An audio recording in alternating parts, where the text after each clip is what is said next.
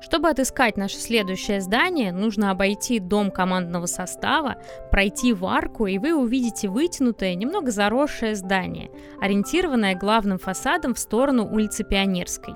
И это столовая ОГПУ. Сейчас оно заброшено и даже немного спрятано, но при этом не менее важно в композиции всего архитектурного ансамбля. Структура здания трехчастная. Двухэтажные общественные пространства, холл и обеденный зал, а также одноэтажная производственная часть. Мы заходим во двор со стороны подсобных помещений. Такое решение выбрано, чтобы удобнее было организовать подвоз продуктов к производственной части, в которой располагались кухни и пищевые склады. Такая вытянутая форма здания объясняется скорее необходимостью вписать объект в ограниченное пространство. Не каждому архитектору везет построить здание на абсолютно свободной территории. И задачка для архитектора – это превратить ограничение в эффектное художественное решение – вот и в этом случае получилось такое уютное замкнутое пространство двора. Жителям дома командного состава ОГПУ нужно преодолеть всего пару десятков метров, чтобы попасть в столовую. Столовые и фабрики кухни, которых строят много в эпоху конструктивизма, были в первую очередь призваны освободить женщин от домашнего труда и в целом помочь обществу перейти от патриархального традиционного устройства к новому социалистическому быту. Ведь столовые были не только местом для приема пищи, но и для общения, а также для обслуживания других хозяйственных нужд. Часто бывало, что столовые соседствовали с общественными прачечными, спортивными залами или местами для настольных игр. Вот что пишет Анатолий Луначарский в брошюре «О быте», изданной в 1927 году.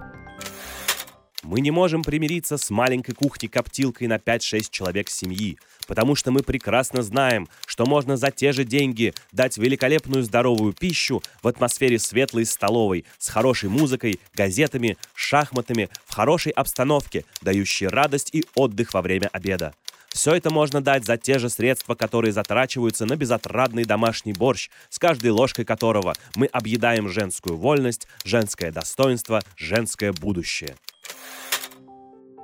Проходя вглубь двора, мы сможем наконец-то разглядеть все здание и увидеть его главный вход. Композиция здания симметрична и явно читается главный фасад на короткой стороне, в котором еще дополнительно выступает вперед средняя часть, и очень простые боковые фасады. Вертикальный ритм витражей центрального фасада контрастирует с горизонтальными линиями окон, которые опоясывают здание по первому этажу. Широкие окна, объединенные неглубокими нишами, лаконичность, отсутствие декора и закругленные углы – все это черты конструктивизма. Однако обратите внимание на входную группу.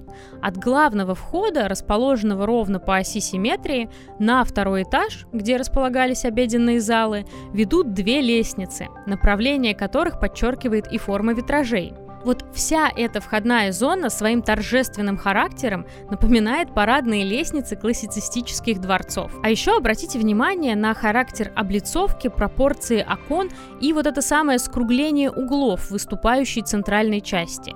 Не напоминает ли этот мотив вам самое первое здание на маршруте?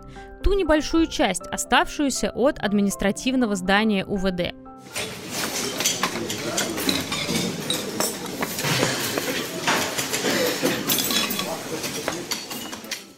Таков квартал административно-жилого комплекса ОГПУ. Он встречал нас суровым административным зданием УВД, а в финале мы видим маленькое, почти милое здание столовой. И между ними явно чувствуются общие черты – на протяжении маршрута я постаралась показать вам, как архитекторы находят и развивают композиционные приемы, которые объединяют несколько очень разных зданий в единый ансамбль. А вместе с тем, двигаясь по маршруту, мы проходили во все более и более личные, почти интимные пространства, от административного здания к клубу, более свободному, просветительскому и развлекательному пространству, потом к частным пространствам жилых домов и, наконец, столовая. Этакая общественная замена кухни – это самое сердце квартала. Архитектурный ансамбль – это история, и здесь она завершается. Дальше отправляйтесь в город самостоятельно. Не забывайте обращать внимание на детали и заглядывать во дворы. Кто знает, что еще интересного там спрятано. А мы пока продолжим рассказывать вам о самарских архитекторах.